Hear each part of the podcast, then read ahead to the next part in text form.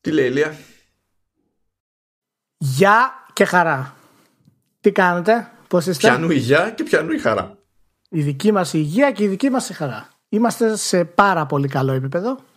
Έχουμε περάσει μια εξαιρετική εβδομάδα και οδεύουμε ολοταχώς προς το καυτό καυτό καλοκαίρι το οποίο ε, δεν είναι ακριβώς καυτό στην Νορβηγία αλλά ελπίζουμε να είναι ζεστό.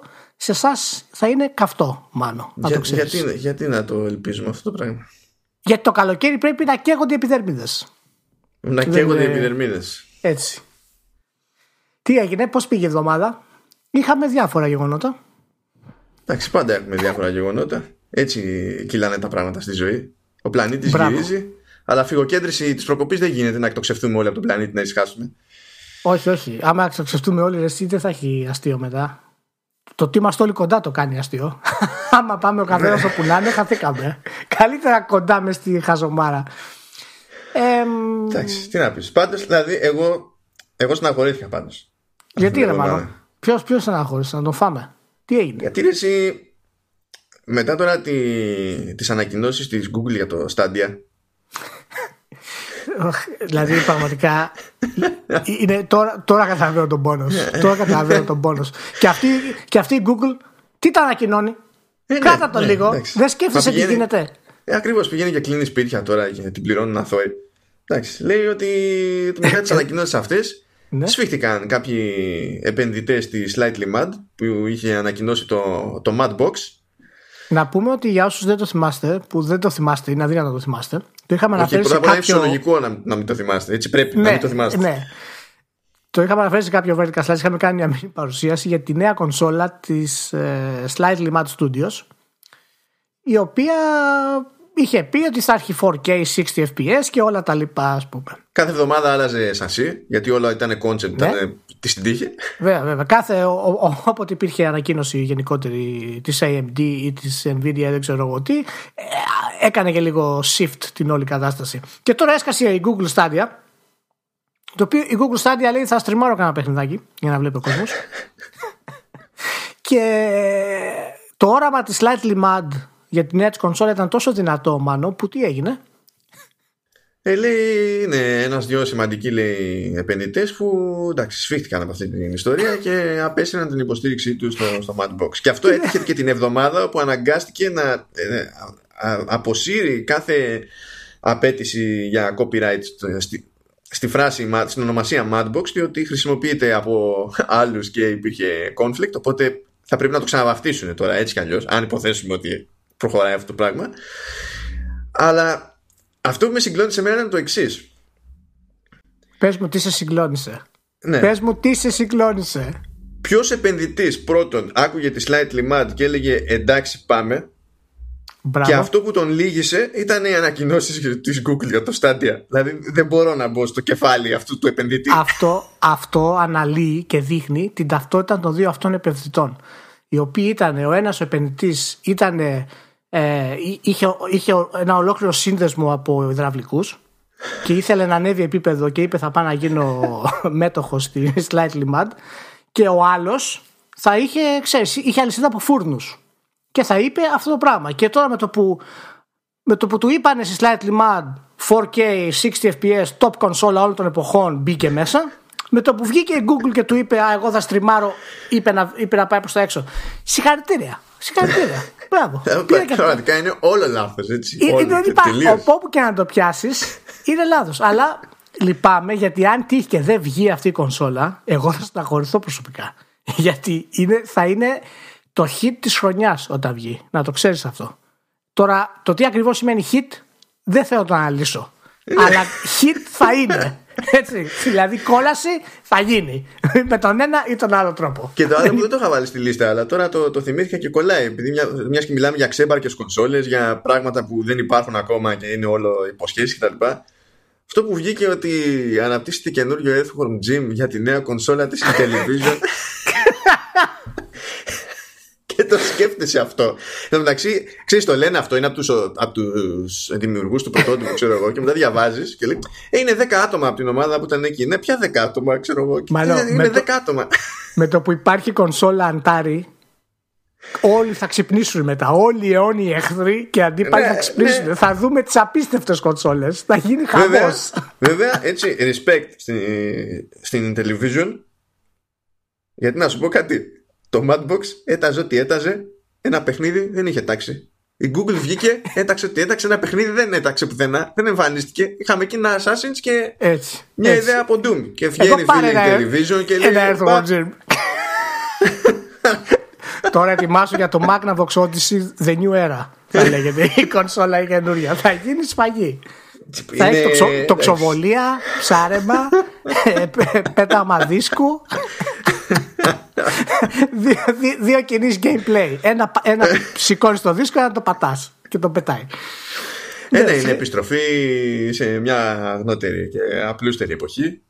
Να σου πω. Για να ανοίξει η αγορά ηλία, να μπει κι άλλος κόσμος στο Σωστά. gaming. Δεν φτάνει όλες τι κονσόλες που έχουμε. Έχουμε Xbox, Xbox One, Xbox One S, Xbox το κλασικό, το Bone. Έχουμε PlayStation 4, PlayStation 4 Pro. Έχουμε το Switch. Θα βγουν δύο νέες κονσόλες Switch.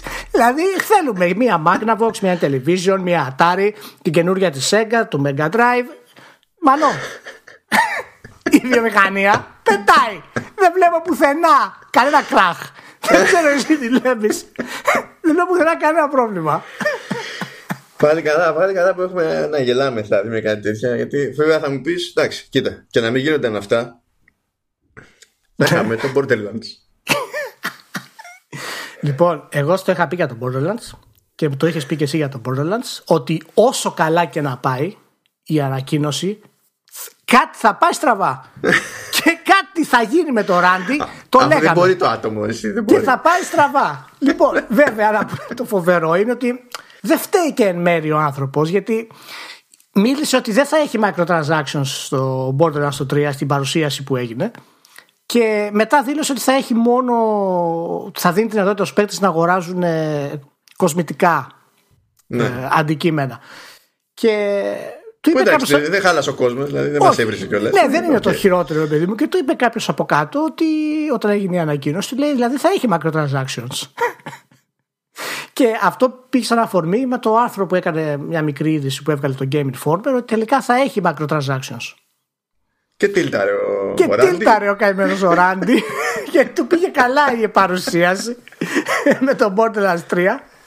Και η πρώτη του, το πρώτο του tweet λοιπόν ήταν Why the fuck did you do that to me?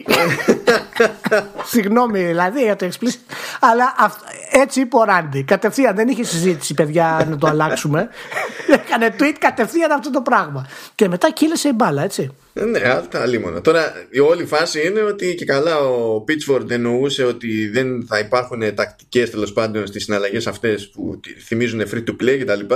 Που βέβαια δεν είναι σοβαρό ότι έμπλεξε τις έννοιες, γιατί εκείνος είναι ο developer, δεν είμαστε εμείς οι developers. Έτσι, δηλαδή κάπως οκ. Αλλά τέλος πάντων στην ουσία έπαιξε ένα brain fart στο μυαλό του, του Randy Pitchford. Το καλό της υπόθεσης είναι ότι τέλος πάντων μέχρι, με τα μέχρι τώρα δεδομένα δεν είναι ότι πάμε για τέτοιες ιστορίες στο, στο καινούριο Borderlands αλλά κατάφερε να το κάνει να, να κάνει ένα, ένα νέο event μέσα στο άλλο event Έγινε δράμα, έγινε δράμα. Εν τω μεταξύ είπε ότι δεν θα υπάρχουν ε, ε, downloadable content για το gameplay, μην για το microtransactions δηλαδή. Το οποίο εγώ σου λέω ότι δεν θα ισχύσει αυτό και θα δεις τι έχει να γίνει όταν το αλλάξει αυτό το πράγμα ή όταν το κρύψει κάτω από κάποιες άλλες έννοιες.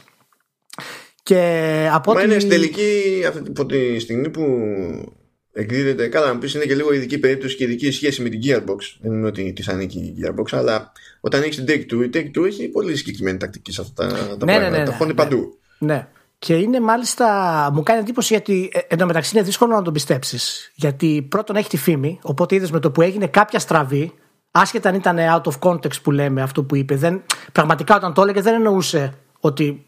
Απλά μπερδεύτηκε ο άνθρωπος, ρε παιδί μου. ναι ναι Ε, και, αλλά υπάρχει τόσο λίγη πίστη από το κοινό που αμέσως δημιουργήθηκε πρόβλημα. Δηλαδή, πολύ γρήγορα βγήκαν οι λέξεις ότι λέει ψέματα κτλ. Αμέσως. Και σκέψου τι Ναι, έχει εντάξει, να δεν γίνει. ήταν, δεν ήταν τώρα λογικό αυτό με τη μία ξέρεις να πας να του πεις Όχι, όχι. Απλά, α- α- απλά καταλαβαίνεις, ξέρεις πώς βράζει από κάτω το αίμα ορισμένων για αυτά που έχει κάνει ο Pitchford και είναι δύσκολο να το πιστέψεις τώρα, ακόμα και, αν το- ακόμα και το στο λέει στο πρόσωπο, μούρι με μούρι, ότι δεν θα έχουμε microtransactions με την κλασική έννοια οι loot boxes. Και μετά μπορεί να γίνει κάποιο DLC και να στα βγάλει, ας πούμε. Δηλαδή, δεν μπορείς να είσαι 100% σίγουρος. Ιδιαίτερα με την Take Two από πίσω. Παράλληλα πήγα και, στο, και στη Steam και είδα για τα, το DLC του Borderlands του 2. Έχει 47 κομμάτια έχουν. Ναι, είχε ένα μάτσο. ναι. Αλλά δεν ήταν, Είχε γίνει δεν ήταν σφαγή. πράγματα ξέρεις, σημαντικά και τότε δηλαδή. Δεν ήταν ε, για να Όχι, όχι, όχι. τσιτώνεσαι, ας πούμε. Ε, ναι, ναι. Ε, γενικά ήταν, δεν ήταν κάτι ιδιαίτερο αυτό που είδαμε από το Borderlands 3. Ήταν βασισμένο πάνω στο Borderlands 2. Φαίνεται ότι έχει, έχουν επεκτείνει τα skills ακόμα περισσότερο. Έχουν λίγο δημιουργήσει μια αίσθηση, ξέρεις, πιο sandbox στο πώς να πλησιάσει ορισμένα πράγματα. Το, ο χώρος του παιχνιδιού, οι περιοχές θα είναι αρ- αρκετά περισσότερες. Θα υπάρχουν και άλλοι πλανήτες. Και το βασικό gameplay, εκτός από, την, από το story το οποίο θα είναι ξέρεις, σε light όπως ήταν και στο Borderlands ε, το 2 θα βασίζεται πάνω στους ίδιους μηχανισμούς που ξέρουμε μέχρι τώρα. Οι οποίοι ναι μεν ήταν καλοί και διασκεδαστικοί αλλά δεν νομίζω να, ξέρεις, να αλλάξει τη, φόρ, τη Όχι, φόρμουλα μα γι' πάρα αυτό πολύ από ό,τι από κατάλαβα ό,τι- βασίζεται, από ό,τι ήταν. βασίζεται περισσότερο, ξέρεις, σε, σε παροχές και πράγματα που έχουν εκλείψει δηλαδή τα είχαμε και τότε αλλά η αγορά πλέον δεν τα κυνηγάει. Και γι' αυτό έλεγε ας πούμε και για split screen co-op που συνήθως είναι άφαντο γενικά και εφόσον μιλάμε για παιχνίδι το οποίο είναι εξ αρχής και υπολογισμένο για να πηγαίνει καλύτερα σε co-op ας πούμε που και αυτό από μόνο του είναι σπάνιο στην ουσία αυ- τα ίδια πράγματα που έκανε πριν ε, ερμηνεύονται λόγω της εποχής ε, λίγο διαφορετικά ρε παιδί μου και μπορεί να τα έχει για ζίζ ας πούμε και ταυτόχρονα τα σπρώχνει για θετικά και για σημαντικά Πάντως ε, μου κάνει εντύπωση γιατί ο Ράντι ξέρει σε τι κατάσταση είναι. Έχει στα χέρια του ακόμα ένα IP το οποίο είναι δυνατό και αντί να ξέρεις, να δείχνει, ξέρεις, να έχει μια πιστοχώρηση σε ορισμένα πράγματα, να έχει κάποιο χαμηλό προφίλ, συνεχίζει στο 110% ας πούμε ότι, το οτιδήποτε κάνει από Εντάξει, θέμα από αυτό είναι το συμπεριφοράς στυλ ή από θέμα ανθρώπου. Είναι σαν να περιμένεις από κτλ. το Μολυνιό να ανοίξει το στόμα του, ας πούμε, και να μην πει παπάτσα.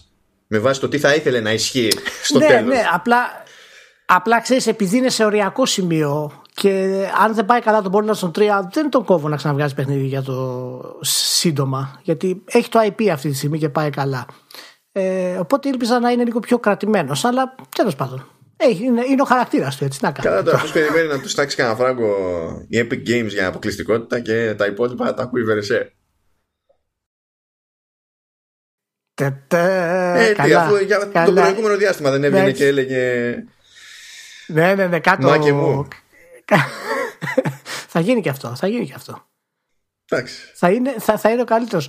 Το έπαιξε το καινούριο Game of Thrones στο Facebook, το παιχνίδι. Σου, στα έχω ξαναπεί, Ηλία. Αυτά τα πράγματα δεν κάνουν register στο μυαλό μου ως παιχνίδια. Δεν, δεν, δεν ξέρω Ναι. καν γιατί μιλάς, ας πούμε. Ναι, έχει ένα φοβερό παιχνίδι στρατηγικής στο Facebook με αφορμή το οποίο το επεισόδιο το είδες φυσικά το τελευταίο, έτσι δεν είναι; ναι, ναι. Ε, να σου πω, ε, το κάνουμε λίγο shift τώρα. Μιλήσουμε λίγο για το επεισόδιο του Game of Thrones, γιατί ήταν έτσι πολύ σημαντική στιγμή και να δώσουμε και λίγο mainstream κατάσταση μέσα. Ε, για πώς φάνηκε; Λοιπόν.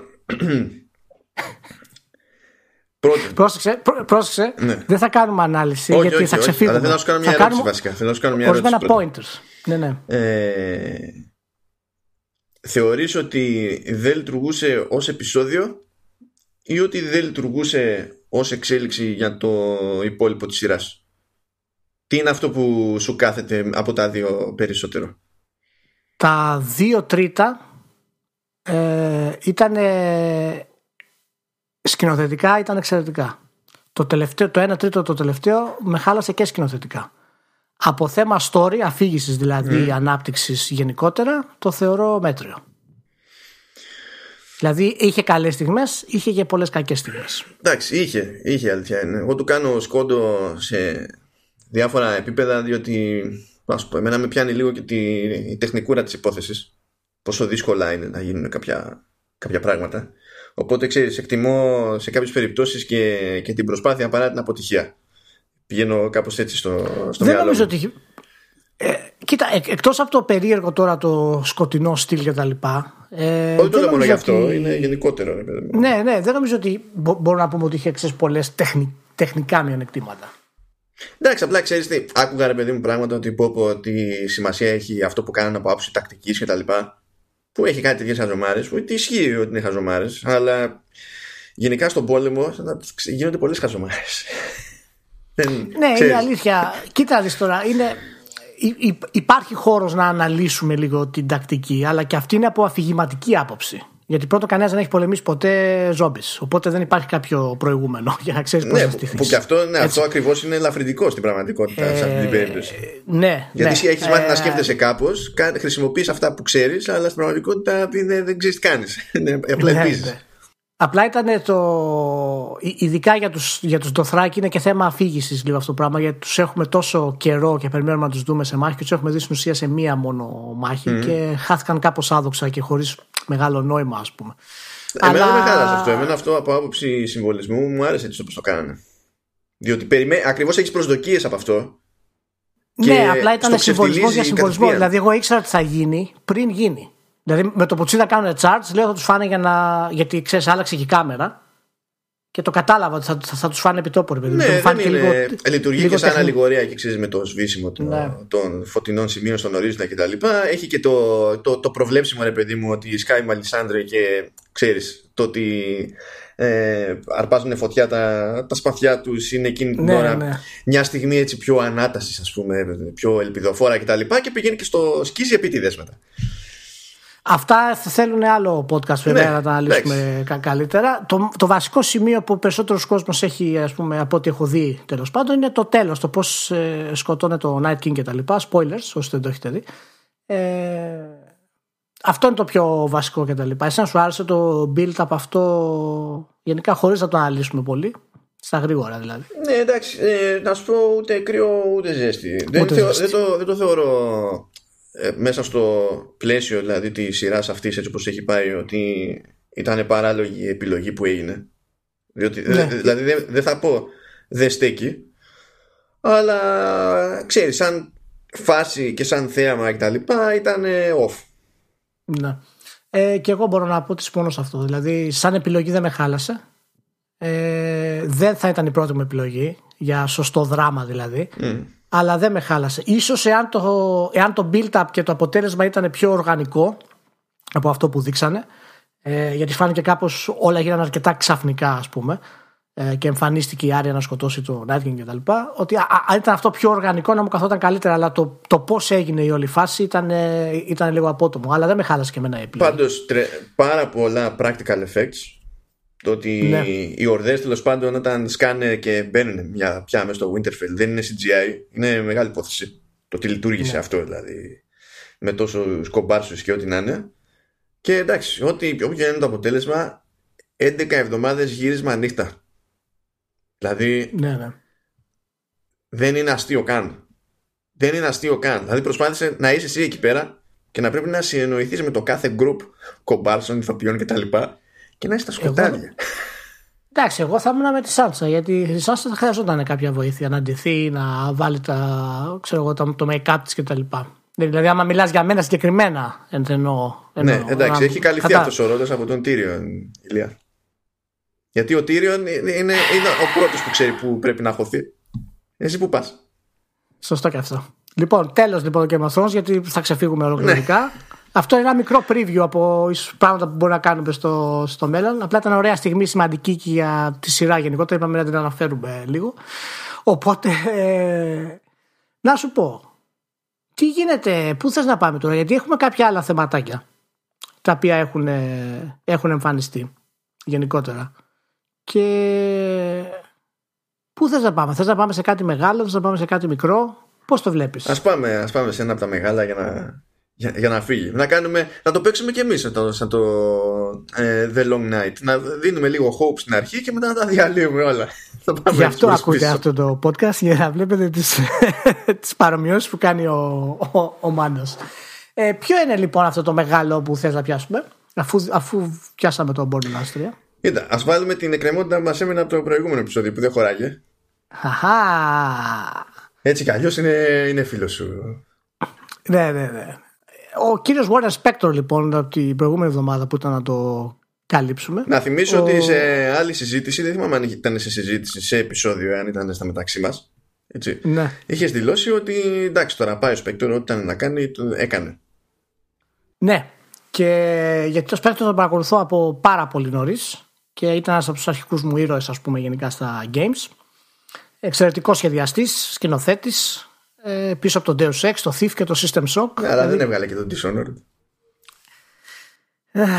Δήλωσε την μην το κάνεις δύσκολο. Μην το κάνεις δύσκολο. αυτό, είναι, αυτό μην προσπαθείς να καταλάβετε. Είναι inside joke. Αυτό αφήστε το εκεί που είναι. προσπαθώ να μπω σε ένα αριθμό. Λοιπόν, προσπαθώ να μπω σε ένα αριθμό. Λοιπόν, και είπε ο κύριος Σπέκτρο ο κύριος Σπέκτρο ότι αν η κατηγορία των immersive sims εξαφανιστεί, θα εξαφανιστεί και ο ίδιος. Ε, και έχει λίγο, έτσι, έχει λίγο χιούμορ που το λέει τώρα αυτό βέβαια γιατί τόσα χρόνια ήταν στην Disney τα τελευταία χρόνια ε, που δεν κάνουν εκεί immersive sims αν και προσπάθησε κάπως να κάνει κάτι τέτοιο με τον τρόπο του. Ε, και τώρα στην ουσία έχει επιστρέψει και είναι στο κεφάλι της Reboot Develop που έβγαλε το Underworld Ascendant ένα ας το πούμε τώρα spin, spin-off ας το πούμε τώρα ξέρεις προς τιμήν ας πούμε τον Underworld της εποχής της Origin, των Ultima Underground κτλ. Mm-hmm. Το, Ultima, το Underworld Ascendant που είναι ένα dungeon crawler, ας πούμε, αλλά με, με το παλιό στήλο που όλα είναι interactive και τα λοιπά. Και αφορμή ήταν αυτό το λεγόμενο το immersive sim, τα οποία είναι μια πολύ σημαντική κατηγορία για τη βιομηχανία. Και μια πολύ δύσκολη κατηγορία βασικά. Πολύ δύσκολη και ευθύνεται για ασύλληπτες αλλαγές στο πώς σχεδιάζονται τα video games γενικότερα αλλά δεν έχουν ποτέ πουλήσει αρκετά. Και υπάρχει έτσι ένα, ένα κενό εδώ πέρα, μια περιέργεια που θέλω να τη συζητήσουμε λίγο για αυτό το πράγμα. Να, και δεν ξέρω, θες να πεις κάποιο πρώτο σχόλιο για την κατάσταση; Καλά, η μία, η μία άσχετο, εμένα μου κάνει εντύπωση που διάβαζα που λέει ότι το, το Underworld μπορεί, ξέρεις, να μην άκουσε τα καλύτερα, μπορεί να μην έχει πουλήσει καντάρια, αλλά ναι. τα, λεφτά, τα λεφτά του τα βγάλει. Ναι, τα, η αλήθεια είναι αυτό. Έβγαλε τα λεφτά του γιατί άμα το φορτώσεις θα καταλάβεις γιατί έβγαλε τα λεφτά του. Ναι, απλά θέλω να σου πω ότι τέλος πάντων ξέρεις, ε, μπορεί να θεωρηθεί αποτυχία γενικά, αλλά τουλάχιστον δεν καήκανε. Αυτό θέλω να πω. Δηλαδή... Ε, ναι, ε, αυτό το πράγμα ισχύει. Για όσους δεν ξέρουν στην ουσία ή να δεν θυμούνται, παραδείγματος χάρη, όταν μιλάμε για immersive sims, εννοούμε στην ουσία παιχνίδια τα οποία είναι role playing games, κατά κύριο λόγο, και όλη η δράση λαμβάνει χώρα σε έναν κόσμο ο οποίος είναι interactive. Δηλαδή και έχεις πάρα πολλές επιλογές στο πώς να πλησιάσεις τα, τα πράγματα. Ε, μιλάμε για παιχνίδια όπως είναι το System Shock, όπως είναι το Deus Ex, ε, το Ultima Underworld που είναι το Stygian Abyss που είναι το πρώτο πραγματικά στην ουσία και το πρώτο 3D ας πούμε first person ε, ακόμα και πριν από το Wolfenstein ε, και καταλήγουμε μέχρι σήμερα έτσι καταλήγουμε με το Deus Ex το Human Revolution, με το, με το Mankind Divided και το, τη σειρά Dishonored και το Prey.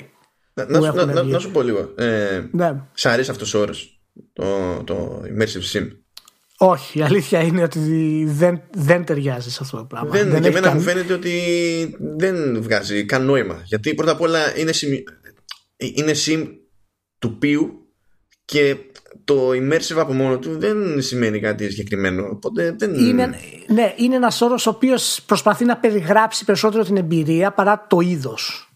Και αυτό δεν λειτουργεί πάρα πολύ. Εμένα θα μου άρεσε πάρα πολύ να υπήρχε ένα πολύ απλό S μπροστά από το RPG για να το λέγες SRPG παραδείγματος χάρη και να είναι κάτι σαν simulation role playing game π.χ. Εντάξει, το έχει το πρόβλημα ότι υπάρχει ήδη SRPG που σημαίνει άλλο πράγμα, οπότε πακέτο. Ναι, ναι, ναι. Απλά θέλω να σου πω, ρε παιδί μου, ότι να υπήρχε μια, κάτι διαφορετικό. Και τώρα έτσι όπως το έχουν το Immersive Sim, σημαίνει χίλια πράγματα, ας πούμε.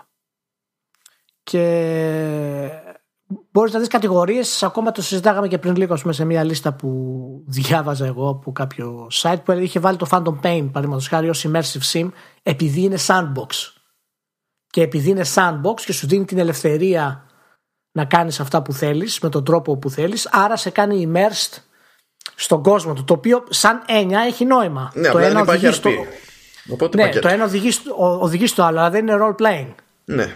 όπως ξεκίνησε η όλη κατάσταση και γι' αυτό ίσως ο όρος δεν λειτουργεί όσο θα έπρεπε να, να λειτουργεί και μόνο από τα παιχνίδια που είπαμε ε, είναι φανερό ότι έχει επηρεάσει φυσικά όλα τα παιχνίδια του PC δηλαδή έχει, ε, έχει δημιουργήσει μια τεράστια ας πούμε, κατηγορία και μηχανισμούς και δεν έχει καταφέρει ποτέ να φτάσει στα επίπεδα πωλήσεων τα οποία οι κριτικές υποθέτουν ότι θα έφτανε. Γιατί μιλάμε για παιχνίδια, το χειρότερο από τα οποία έτσι έχει πάρει 85, ξέρω εγώ.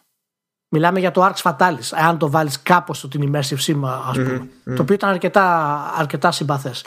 Αλλά παιχνίδια όπως το Thief και το System Shock και το Deus Ex ε, είναι όλα επαναστατικά. Ένα-ένα επαναστατικά. Και τα Ultimate Underworld ε, πιο πριν. Και εντάξει, από τα, από τα πραγματικά πρόσφατα, ρε παιδί μου, πιο πολύ. πιο πολύ μένει στο μυαλό βασικά επειδή το πηγαίνανε καλά, το πηγαίνανε καλά, το πηγαίνανε καλά και μετά κάνανε μια Τέλος πάντων, ναι. Στο, μια μαγεία ε. στο, στο τέλος και σκέφτομαι το Human Revolution πάντα. Γιατί ξέρεις, λες. Κοντεύατε, κοντεύατε.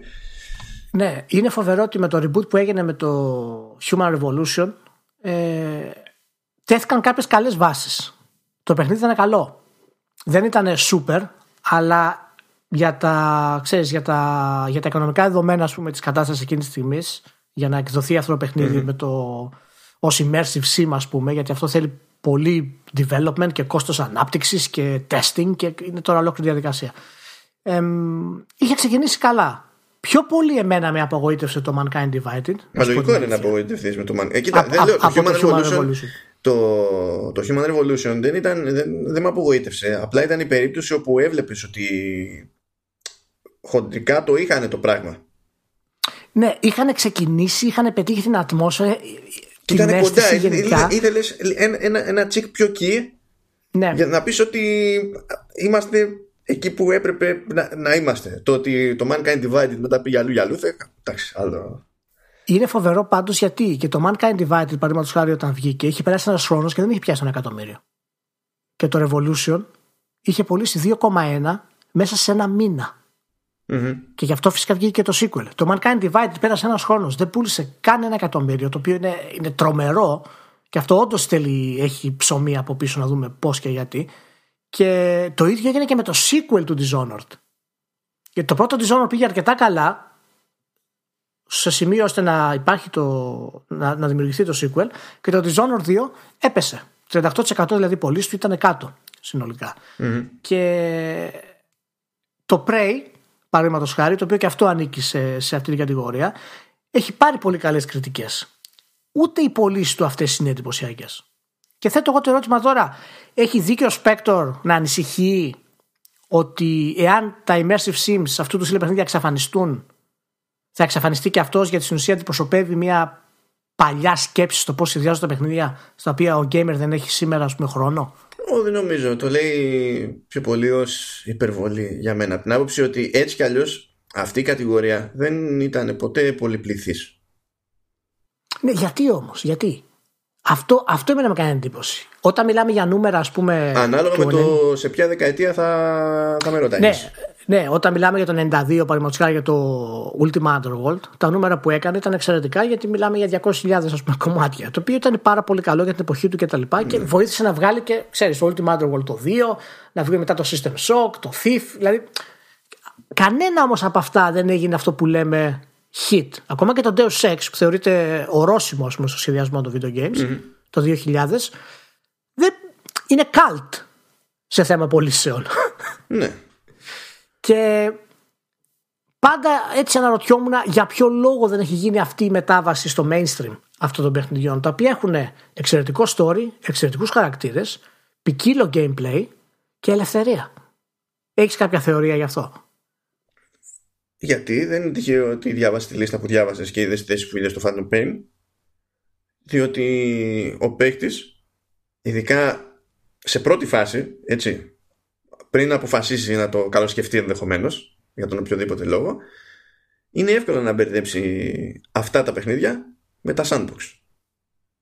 Οπότε όταν θα έχει παίξει ένα sandbox, δύο sandbox, τρία sandbox και θα του μιλήσεις εσύ για ελευθερία, δεν θα αισθανθεί ότι του λες για κάτι που, που δεν του έχει τύχει.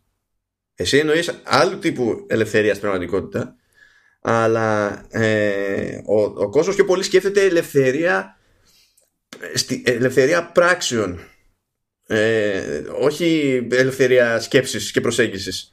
Θεωρητικά θα έπρεπε να υπάρχει μια, ένα μεγαλύτερο ενδιαφέρον ε, γιατί εάν μιλήσουμε για το Phantom Pain, παραδείγματος χάρη, το οποίο είναι sandbox, άντε βάλ το ως immersive sim άμα θέλεις, πούμε, για να κάνουμε το point. ε, με την έννοια που είναι δηλαδή, δεν έχει το story. Ούτε τις επιλογές που έχουν, θα, θα μπορούσε να έχει ένα role playing παιχνίδι για αυτό το πράγμα. Ε, Παρ' όλα αυτά υπάρχουν, ξέρω εγώ, άλλοι που βάζουν πούμε, το Bioshock μέσα. Υπάρχουν άλλοι που βάζουν το Elder Scrolls 4, το Oblivion μέσα. Το Stalker, το Shadow of Chernobyl. Έχω δει ακόμα και το Witcher το πρώτο, το οποίο δεν καταλαβαίνω με τι καν. Όχι, κοίτα, εντάξει, το Bioshock σε κάποιες περιπτώσεις πακέτεται. Μετά Ψήνεται. τα υπόλοιπα πιο χλωμό, ξέρω εγώ. Εγώ πιστεύω ότι υπάρχει μία. Να, για να προσθέσω σε αυτό που είπες, γιατί ε, νομίζω ότι αυτό που στην ουσία είπες είναι ότι ο παίχτης έχει, δεν έχει ταυτότητα του τι σημαίνει το immersive sim για να, για, για να δεθεί. Και τώρα που το ξανασκέφτομαι είναι και λογικότερο να μην έχει ταυτότητα διότι σαν υποδιέρεση σαν κατηγορία τέλος πάντων αυτά τα παιχνίδια δεν έχουν αν το καλοσκεφτείς δεν έχουν σπροχτεί από κάποιον πραγματικά μεγάλο και ακριβώς όταν άρχισαν να γίνονται ξέρεις λίγο πιο έτσι καλά εμπορικά με το System Shock το πρώτο το οποίο δημιούργησε έναν τόρο τέλος πάντων και περισσότερο με το System Shock το 2 και το Thief. Μιλάμε για τώρα εποχές το 99, το 94 κτλ. Παράλληλα εκείνη την εποχή έβγαινε το Doom ας πούμε το 93, το Half-Life έβγαινε το 98, οπότε κατευθείαν φυσικά οι πωλήσεις πήγαν σε αυτά τα παιχνίδια και οι publishers από τότε άρχισαν να λένε αυτά είναι πολύ συγκεκριμένα παιχνίδια, έχουν πουλήσεις πάρα πολύ καλά, θα αρχίσουμε να σπρώχνουμε προς τα εκεί.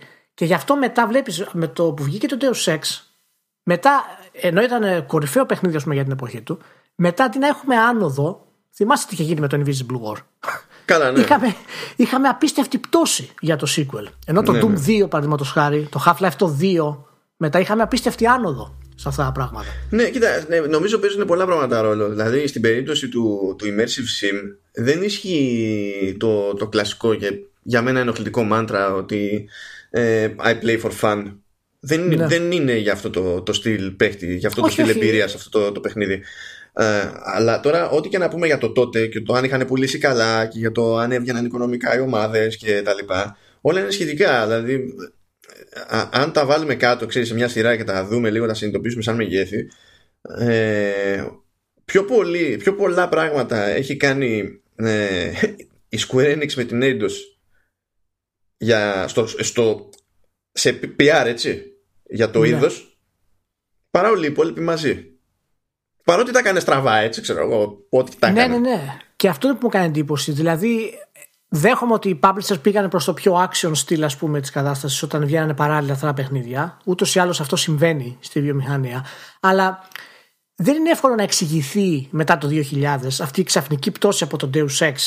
Έτσι, το, το Thief το 3 παραδείγματος χάρη που δεν ξέρω καν αν πούλησε ας πούμε, σημαντικά Ναι, γενικά δεν κομμάτια. πήγε πολύ καλά αυτό, δεν ήταν Ε, και πολύ σοή. να έχουμε το Invisible, ναι, το Invisible War που είναι απίστευτα ε, κακό και μετά να έχουμε το απόλυτο πάγωμα της όλης κατάστασης και μετά από χρόνια, δεν ξέρω πώς το 10 χρόνια ένα πόσο είναι, πα- παραπάνω από την άλλη, βγαίνει το Human Revolution που πουλάει ικανοποιητικά από το πουθενά, έτσι, γιατί το brand έχει ακόμα δύναμη, ρε παιδί μου.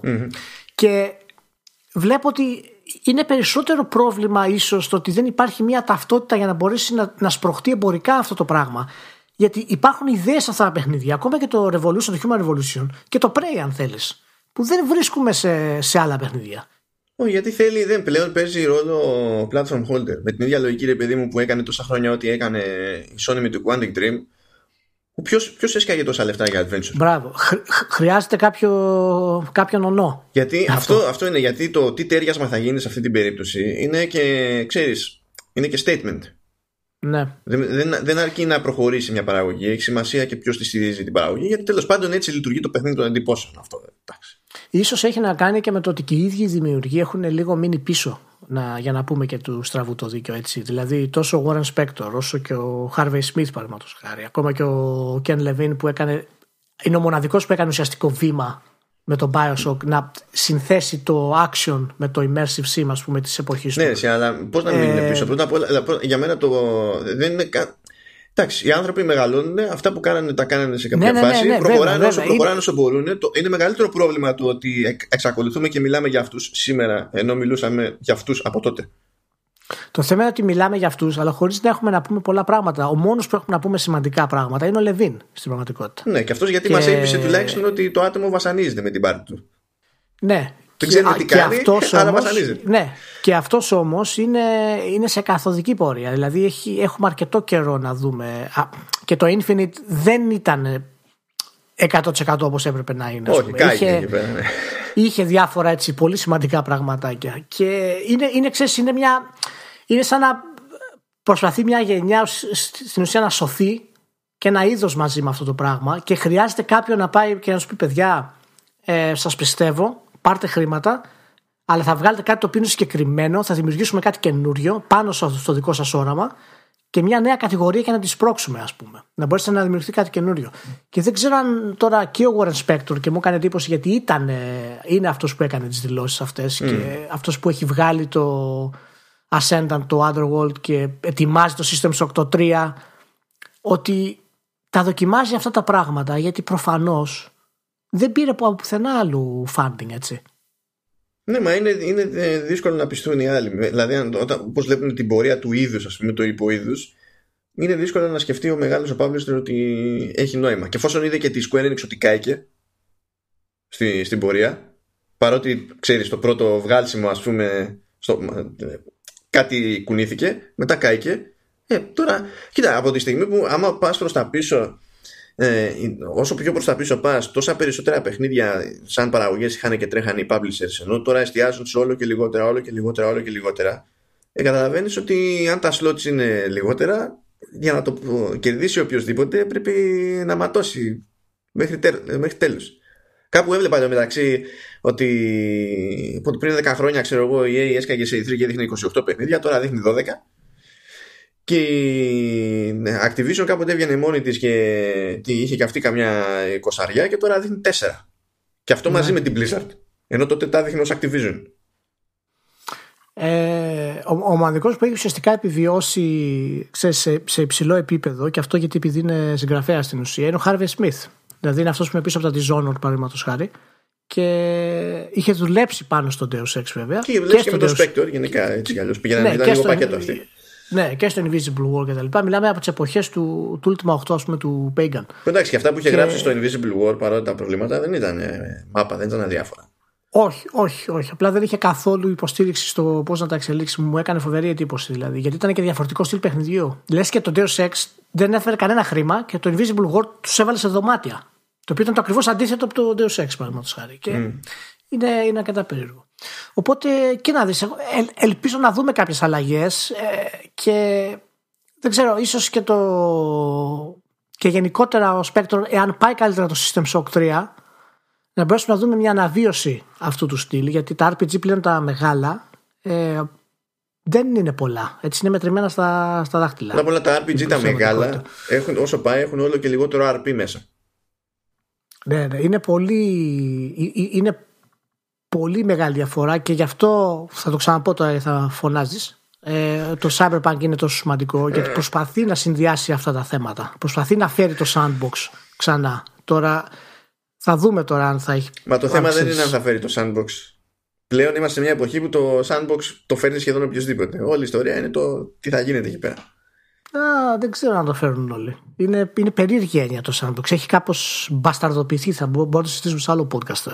ναι, Okay. Okay, απλά κοίτα, επειδή το sandbox στην ουσία συμβαίνει ότι δηλαδή και το GTA 5 ας πούμε το, το λέει ο κόσμο sandbox αλλά ξέρεις δεν είναι στην πραγματικότητα είναι, είναι λίγο συγκεκαλυμμένη η έννοια του GTA 5 εντάξει εσύ, αλλά κάθε, κάθε λάκκος με άμμο στην παιδική χαρά ε, κάποια στιγμή τελειώνει. δεν έχει όλο. Δεν έχει άλλο, δεν έχει τίποτα. Σου λέει εντάξει, αυτός είναι ο χώρος, κάνει ό,τι νομίζεις. Αλλά δεν το λες λιγότερο. Πάλι, πάλι το ίδιο πράγμα είναι. Ναι, ναι.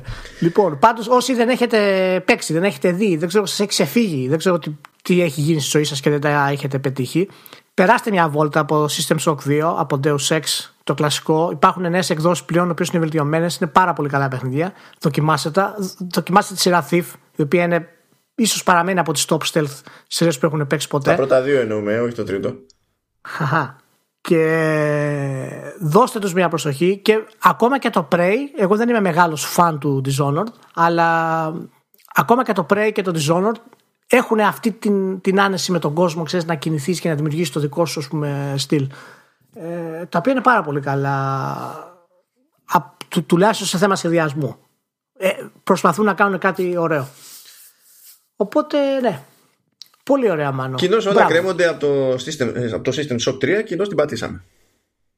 Ναι, δεν ήθελα να το θέσω τόσο καταθλιπτικά, αλλά κάπως έτσι είναι η, η κατάσταση. Γι' αυτό είμαι εγώ εδώ. Γι' αυτό, γι αυτό είμαι εγώ. Σωστά, πρέπει να υπάρχει μια ισορροπία. Και μια και GTA. Ναι, για πες ρε, για το GTA, τι γίνεται. Λοιπόν. Γιατί έχουμε κάποιες αλλαγές, ε. Ναι. Πήγαν εκεί πέρα και στήσανε κάτι servers για το GTA 5. Τι ναι, για πες. Που είναι μόνο για RP. Δηλαδή είναι για, για το multi του, του GTA 5 αλλά είναι, μουλ... είναι ότι είναι μουλ... μαζευόμαστε και εδώ θα κάνουμε μόνο RP.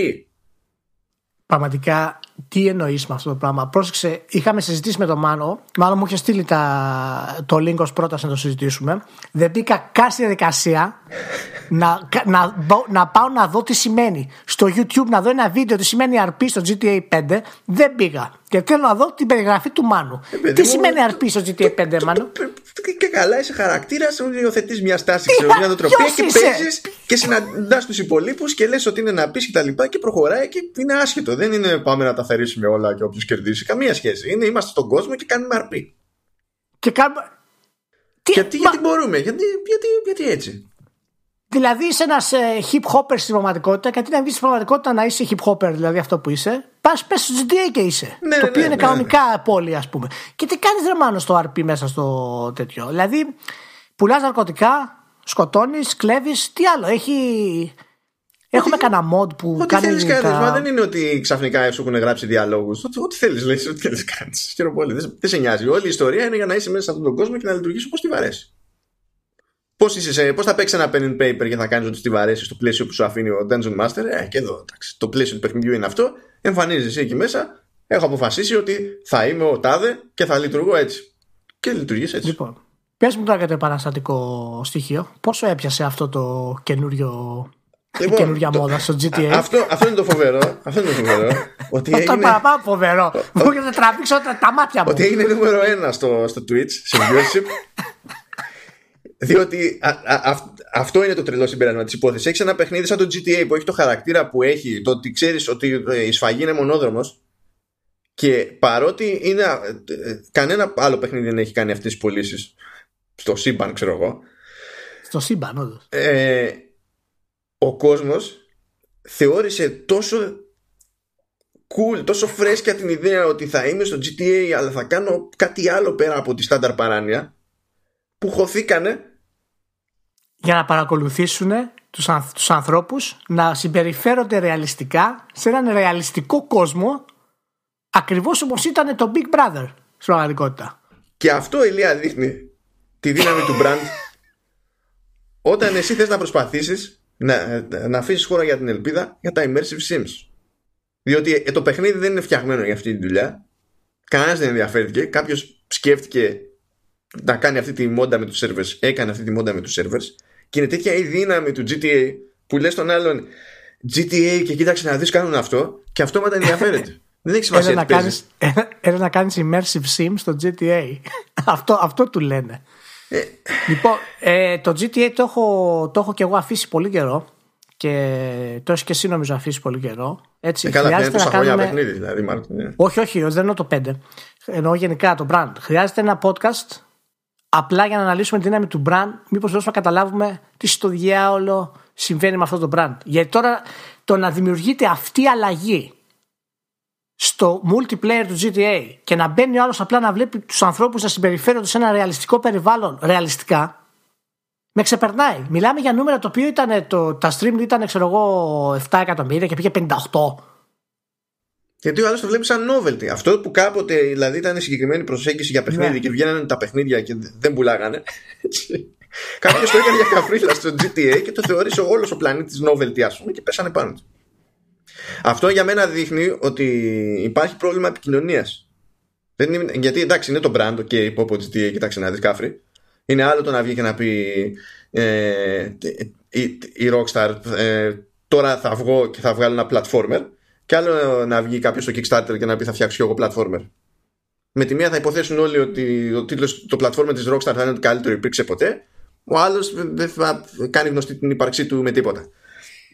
Εγώ θα σου πω. Αλλά τέλος πάντων, ναι, πες. Ναι, ε, εγώ θα σου πω σίγουρα ότι η μέρα που ανέβηκαν οι servers RP, έτσι, όλο το προσωπικό της Rockstar είχε κατέβει κάτω να, στην κεντρική οθόνη και εκεί είχαν αράξει κάτω, είχαν φέρει καφέδες, σφινάκια, δεν ξέρω, σάντουιτς και περιμένουν να δουν τι θα γίνει με αυτό το πράγμα. Δηλαδή, απίστευτη ιδέα, χωρίς καμία λογική, αλλά επειδή, επειδή το brand είναι αυτό που είναι, Okay. Okay. Δηλαδή, Στη, α, στην αν ουσία πάρω είναι σαν, καρπούζια- να- ε- ε- είναι, είναι σαν ξαφνικά το GTA 5 να έγινε το πιο, α- ε, ε, τη- πιο ακριβή, πιο καλοφτιαγμένη, πιο fancy εκδοχή του Second Life. Και να θεωρήθηκε super, χωρίς το, κατευθείαν. χωρίς το, χωρίς το σαδομαζοχισμό. Ναι, εντάξει, οκ, ξέρω εγώ. Ναι, γιατί έχουμε και ένα επίπεδο στο Twitch, συγγνώμη. Ε, ναι, το Second Life έχει και μια έκφραση γενικότερη. Και τώρα που μιλάμε για παιχνιδάκι και καινούργια κτλ. Για πες μου κάποια πράγματα για το The Council, το οποίο το έπαιζες μέσα στη εβδομάδα. Ναι, το έβαζα μέσα στη εβδομάδα, διότι ήταν σε φάση δεν μπορώ άλλο. δεν, δεν μπορώ να αποκεφαλίσω κι άλλο. Assassin's Creed. δεν μπορώ άλλο Assassin's, ναι, εντάξει. Δεν, αυτό, αυτό με πόνεσε. Το ότι βγήκε επεισόδιο DLC και είχε διπλάσια και τριπλάσια oh, διάρκεια από τα προηγούμενα DLC. Δεν. Εντάξει. Σου είχα πει, είναι, είναι τέτοιο. Έχουν πάρει το Witcher το 3 και του έχουν ξεσκίσει τα πέταλα. Δεν υπάρχει πλέον. Δηλαδή ήταν το, το έπος των επών το Witcher 3 και το Odyssey έχει γίνει τρεις φορές η Οδύσσια του Ομήρου. Δηλαδή. Η τρολιά είναι απίστευτο ότι το αυτό βγάζουν πράγμα. αυτό το πράγμα και συνεχίζουν το story από το present day. Και λέω τρολάρουνε, δεν Απίστευτο. μπορούν τα άτομα. Τρολάρουνε. Απίστευτη. Απίστευτη. απίστευτη. Πάντως, ε, μια μικρή παρένθεση πριν το The Council. Ε, πρέπει να θαυμάσει κάποιος έτσι το πόσο streamlined είναι η ομάδα ανάπτυξης της Ubisoft για τα Assassin's Creed. Έτσι, και σε πόσο γρήγορο ρυθμό μπορούν να βγάζουν και το story και τόσες αποστολές μαζί και να κάνουν τέτοιε συνδέσεις μεταξύ το, του DLC και του βασικού παιχνιδιού. Κοίτα, Είναι νομίζω ότι εντυπωσιακό, δεν έτσι. είναι developers, νομίζω ότι είναι 3D printers πλέον. Ναι, ξέρω, είναι, είναι, είναι φοβερό. Ε, για, για πες μου για το Council λίγο. Το είχα υπόψη μου, δεν το έχω Ναι, όμως, το, ε, το The Council το έχουμε ξεκινήσει. κάνει review στο site. Ακόμα Απλά παλεύω με το κάνει εγώ. Days Gone δηλαδή. Ναι, εντάξει, λογικό και αυτό είναι μεγάλο. Τα site και τα λοιπά. Ε, μ, το είχαμε κάνει review στο internet, το είχε κάνει ο Κωνσταντίνος ο Ναι. Καλκάνης, αλλά εγώ δεν το είχα αγγίξει, ρε παιδί μου. Και τώρα ήμουν Ναι. στη φάση ότι όχι, θέλω κάτι σε τελείως άλλο στυλ. Τι υπάρχει πρόχειρο για τον οποιοδήποτε λόγο, γιατί πλέον δεν θυμάμαι τι, τι έχω αγοράσει Τι- όντως, τι συνδέεται με τι τη είναι μία το συνδρομή, backlog, τι έτσι. συνδέεται με την άλλη συνδρομή. Δεν ξέρω καν τι μου ανήκει, γιατί πώς προέκυψε, δεν έχω ιδέα. Και τέλος πάντων το είδα αυτό ότι κάπου ότι ήταν σε φάση εντάξει, ready to install. Εντάξει, δεν, δεν βαριέσαι, παπ, και το, και το κατεβάζω. Και αυτό λοιπόν που είναι, ξέρεις, στην ουσία είναι adventure και είναι όλο στο μιλητό, έχει λίγους γρίφους. Ε, έχει μεγαλύτερο περιθώριο για RP από τα σύγχρονα RPG. Παρότι έχει χίλια προβλήματα, ρε παιδί μου, χίλια προβλήματα δεξιά και αριστερά. Εντάξει, οκ. Έχει πάρα πολύ καλό branching. Ναι, έχει ό,τι πάρα είπες. πολύ καλό branching. Δηλαδή, είχε πλάκα διότι έβγαλα εγώ ό,τι έβγαλα στο παιχνίδι παίζοντας. Σου, στο τέλος κάθε επεισοδίου σου λέει ότι ε, πέτυχες αυτό, πέτυχες αυτό, πέτυχες εκείνο. Απέτυχες αυτή σου την προσπάθεια και να ε, τα εναλλακτικά που μπορούσες να κάνεις. Δεν σου λέει πώς Ναι. μπορούσες να κάνεις, αλλά σου λέει αν είχες ακολουθήσει, α- αν είχες κάνει άλλες επιλογές και είχε ακολουθήσει άλλη διαδρομή, θα μπορούσες να έχεις κάνει αυτό, θα μπορούσες να έχεις κάνει αυτό. Οπότε έχεις ήδη μια αντίληψη, ρε παιδί μου, ότι υπάρχουν διακλαδώσεις. Αλλά εγώ εκεί που το κατάλαβα περισσότερο είναι ότι εντάξει, το έπαιξε το παιχνίδι, okay, έφτασα στο τέλος και εγώ και λέω εντάξει, ας χάσω κάνα walkthrough να δω τι, τι γίνεται. Και διάβαζα, ειδικά από ένα σημείο και έπειτα μετά τη μέση του παιχνιδιού, διάβαζα ξέρω εγώ το walkthrough Καμία και δεν σχέση. καταλάβαινα. Ήταν άλλα πρά- πράγματα που δεν είδα εγώ ποτέ, ας πούμε. Κάνα άλλα. Οπότε αν το, αν το προτείνεις σε κάποιον για το, το The Council, τι θα του έλεγες. Π.χ. Ε, θα του έλεγα ότι εντάξει, θα πρέπει να κάνει υπομονή, διότι το, το, το προφανώς δεν ξέρω. Πρέπει, το, το starter είναι ε, μέρος συνταγής φαντάζομαι. δεν Ναι, τελειώνει ναι. ποτέ. είναι, είναι και πνευματικό το starter. ναι, δηλαδή λες, λέει το παιχνίδι, «Ω, θα γυρίσει την κάμερα. Ε, κάτσε, θα το κάνουμε εμπειρία. Θα το κάνουμε μηδέν. ναι, είναι, έχει τέτοια ρε παιδί μου. Ε, ξεκινάνε με περίπου lip sync στα δι- δύο-τρία πρώτα επεισόδια. Μετά στα τε- τελευταία δύο επεισόδια σου λέει εντάξει, δεν χρειάζεται σε όλες τις σκηνές όχι, lip sync. όχι, ρε, εσύ για να το πάρει κάποιος, είπαμε. Όχι να το αφήσει. ναι, ε, ναι, τα έχει, ρε παιδί μου, άμα, ε, αλλά το θέμα είναι να μπει στη δια- διαδικασία να πει ότι εντάξει, το budget είναι αυτό, η sign ID είναι αυτή που είναι, έχει ένα ταβάνι συγκεκριμένο. Καλό branching όμως δεν βλέπουμε κάθε μέρα, αυτό είναι το θέμα. Και, Ναι, αυτό είναι αλήθεια. Δηλαδή, Και μάλιστα, και να πω κιόλας, συγγνώμη σε διακόπτω, ότι ακόμα και το branching των εταιριών που το ξεκίνησαν αυτό το μοντέρνο branching, όπως είναι ξέρω εγώ η Telltale, σιγά σιγά καθώς περνούσαν τα, τα, τα, χρόνια και οι κυκλοφορίες της έγινε πιο χαζό και πιο Ήτανε- ρηχό. Ναι, ήταν Έτσι. ψεύτικο από ένα σημείο και έπειτα. Η μοναδική ας πούμε έτσι προσθήκη σημαντική είναι το Life is Strange αυτόν τον καιρό σε αυτού του είδους ε, τα παιχνίδια. Οπότε πραγματικά έχει γίνει σχετικά σπάνιο ας πούμε να έχουμε καλό branching. Και είχε, και έχει μερικές επιλογές σε κάποια φάση που θες δεν θες κοντοστέκεσαι. Και το τι επιλογές έχεις και τα λοιπά εξαρτώ- εξαρτάται από τα trades τα οποία έχεις επενδύσει. Μπορείς να το πας ισορροπημένα ή όχι. Η ατμόσφαιρα είναι ωραία διότι έχει από την αρχή συγκεκριμένο cast Μμ. χαρακτήρων, ο οποίος Ωραία. έχει ο καθένας χέρι στο χούι του και όλη, ό- όλο το παιχνίδι προχωράει με τις αλληλεπιδράσεις. Και επειδή είσαι σε ένα περιβάλλον όπου υποτίθεται ότι έχουν μαζευτεί διπλωμάτες από, ε, από μεγάλες δυνάμεις και είναι στη, στα τέλη του 18ου αιώνα. Ε, Πώς να σου πω, και μόνο που σου λέει το σε βάζει το παιχνίδι σε κάποια φάση ότι εντάξει πρέπει να πας σε αυτόν, σε αυτόν και σε αυτόν και να του αλλάξεις γνώμη για να ψηφίσει αλλιώς Ναι. σε, σε καργαλάει και μπορεί το γράψιμο να μην είναι εντάξει, ούτε σταθερό ούτε πάντα καλό ρε παιδί μου αλλά η διαδικασία σαν διαδικασία έχει μια μαγιά μέσα της δεν είναι αδιάφορη Λει- λειτουργεί. Ναι, ωραία. Το The Council λοιπόν κυκλοφόρησε πέρσι το Μάρτιο και από τη Focus Home Interactive μπορείτε να το βρείτε στο, στο Steam. Έχει βγει και στο, στο PS3, στο PS4. και PS και, Και, Xbox, ναι, έχει. και Ο Xbox το One έπαιζε, και δηλαδή. ωραία παντού, ωραία. Μπράβο. Θα σου κάνω μια τρίπλα ακόμα μετά το Council. Να μου πεις γιατί δεν, ε, δεν σε ευχαρίστησε τόσο πολύ το Infinity Wars.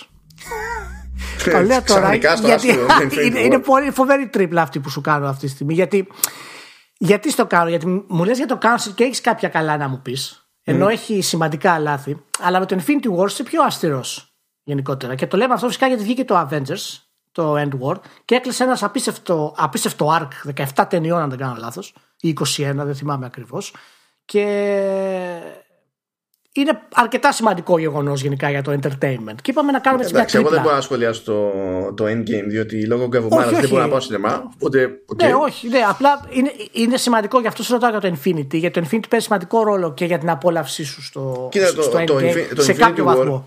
το Infinity War ε, ενώ είχε ιδέες που εκτιμούσα Ναι, και ως προς το στήσιμο του, του Θάνος ας πούμε και τέτοια Ναι. έδωσε σε, στη διάρκεια της ταινίας που ήταν και τροφαντή δεν ήταν σαν το Endgame αλλά πάλι ήταν μεγάλη ταινία ρε παιδί μου έδωσε τόσο χώρο, έδωσε τόσο χώρο σε δράση και στο τέλος ξέρεις εκεί που ήταν να αποκτήσει μεγαλύτερο ενδιαφέρον ο Θάνος ως χαρακτήρας το, το πηγαίνει πιο ξεπέτα και Ναι. επειδή πριν το δω που εγώ αναγκαστικά τα βλέπω όλα με delay τέλος πάντων ξέρεις άκουγα φοβερά πράγματα για την ανάπτυξη του Θάνος ως χαρακτήρα, ως χαρακτήρα κτλ ξέρεις είχα μια ελπίδα Αυτό- ότι το εννοούν και φυσικά δεν το εννοούσαν ακριβώς Ήταν, Αυ- ε, αυτό, α- αυτό ξέρεις, λειτουργεί και αρνητικά πολλές φορές. Όταν Ναι, ακούς ναι. κάποιο hype, hype, hype, hype, hype, αυτόματα ξέρεις, φυλάγεσαι Μα και κοίτα, στην βλέπεις περίπτωση κατευθείαν ταινιών τα- Marvel το έχω, συ- το έχω συνηθίσει. Δηλαδή βγαίνει ταινία Marvel και ε, διαλύονται όλοι στο, ε, στα social ότι κάθε μία, τα, η μία πίσω από την άλλη είναι εκπληκτικές, ξέρω εγώ. Και δεν το κατανοώ αυτό το πράγμα. Δηλαδή υπάρχουν ταινίες Ναι, που είναι καλά, όντως αυ- καλές, αυ- αλλά δεν γίνεται αυ- τώρα το αυτό είναι Αυτό μόνο δεν να- ισχύει. Α, αυτό δεν ισχύει. Και- Δηλαδή θυμάμαι τι άκουγα για τον Black Panther και το είδα μετά και τέξανα το κεφάλι μου, ας πούμε, για να μην ξύσω το μάτι μου και το βγάλω. Ε, εντάξει, ήταν τέτοιο. Το, το Infinity Wars πάντως εμένα μου άρεσε. Ε, δεν, δεν μπορώ να πω ότι. Πώς να σου πω, ότι περίμενα περισσότερα.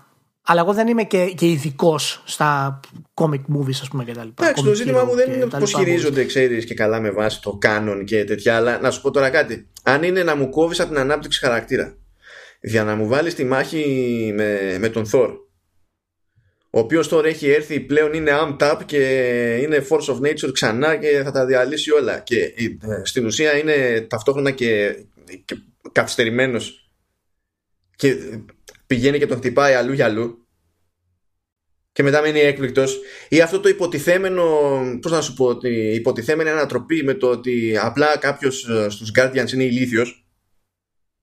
Εντάξει τώρα, αυτά είναι τρικ της πλάκας. Υπήρχε μια θεατρικότητα σε αυτά τα πράγματα. Εμένα δεν με πειράξαν τόσο πολύ, να σου πω την αλήθεια. Ε, και με πειράξαν ίσως σε άλλα πραγματάκια περισσότερο. Ε, ο, ο ρυθμός γενικά της ταινίας κάποια στιγμή φάνηκε ότι ήθελε παραπάνω χώρο για να αναπνεύσει. Γιατί μετά άρχισε να πλακώνει η δράση, αυτό που λες, γιατί συνειδητοποίησαν ότι έχουν κάνει πολλές σκηνές με, ξέρεις, μιλάμε με τον ηθοποιό, κάνω μπάντερ και χιούμορ κτλ. Και, και μετά άρχισε η δράση κτλ. Οπότε άρχισαν να κλέβουν χρόνο από την ανάπτυξη του, του Θάνος. Απλά με, με το Θάνος ειδικότερα, και αυτό θα μας οδηγήσει στο, στο endgame, ας πούμε, που είδα πρόσφατα, ότι για, για, για evil, ας πούμε, χαρακτήρα, ε, ακριβώς επειδή έχει κάποια βάση το σκεπτικό του ναι, ναι. Τον, τον έχουν αντιμετωπίσει με σεβασμό σε σχέση με άλλους evil χαρακτήρες. Ναι, ναι, απλά ήθελε, είχε, επειδή μου ακριβώς επειδή έχει βάση το σκεπτικό για μένα ε, δικαιούτο και καλύτερο χειρισμό. Να, να, να το στήσουν και να φανεί ακόμη περισσότερο και να σε ζωρίσει εσένα σαν θεατή εκείνη την ώρα ακόμη περισσότερο Πάντως αυτά που διάβασα τώρα για να έρθουμε στο, στο Endgame, τα κάτι διθυράμβου του στυλ ε, Lord of the Rings, ε, Return of the King, 12 Oscar και κάτι τέτοια πράγματα. Να πω ότι ξεσυρεμία. Δεν, δεν είπε κανένας για τον Ονό ή κάτι τέτοιο. Ναι, όχι, θα, θα το πούνε σε λίγο γι' αυτό. Δεν, δεν είναι ταινία τέτοιου επίπεδου, αλλά είναι μια δυνατή ταινία που δίνει πάρα πολύ χώρο. Δηλαδή αυτό το μισάρο, αυτό που λες από το Infinity που μπορεί να σου έλειψε για την ανάπτυξη χαρακτήρων, το βάλανε εδώ. Και στην αρχή και στο τέλος. Οπότε συνολικά, αν και έχει ορισμένες στιγμές που πραγματικά μένει με ανοιχτό το στόμα και γενικά είναι ωραίο, δεν είναι όλη η ταινία, Όχι Παναγία μου, ε, πιστεύω θα ικανοποιήσει ακόμα περισσότερο. Είναι πάντως ένα event το οποίο αντιμετωπίζει τους χαρακτήρες και τους ε, super heroes και τα λοιπά με αρκετά σεβασμό και όχι με αυτή τη mainstream λογική που μας έχει συνηθίσει συνήθως στα sequels των ταινιών της Marvel. Ναι, κοίτα, εγώ, εγώ προτιμώ να, να ελπίζω γιατί έχω ταινίες Marvel που έχω σε πραγματική εκτίμηση, δεν είναι αυτό το θέμα μου. Απλά ξέρεις, έχει αρχίσει και με, με έχει κουράσει τώρα αυτό το, το κονσερβοποιημένο hype ότι α, είναι Marvel, α, είναι σχεδόν υποχρεωτικό να ενθουσιαστούμε. Όχι μόνο, εντάξει, μην, μην, μην επηρεάσει από αυτά. Είναι τέτοιο, δεν, δεν έχει νόημα. Αυτό είναι καθαρά φανμποϊσμός, ας πούμε. Ε, δεν, ναι. Απλά είναι, ξέρεις, είναι η κλίμακα του, του, του φανμποϊσμού. Είναι, ναι, είναι, είναι ναι. παντού, ρε παιδί μου. Ναι, είναι PlayStation 4. Ναι, ναι. Είναι το καλύτερο που, που υπάρχει.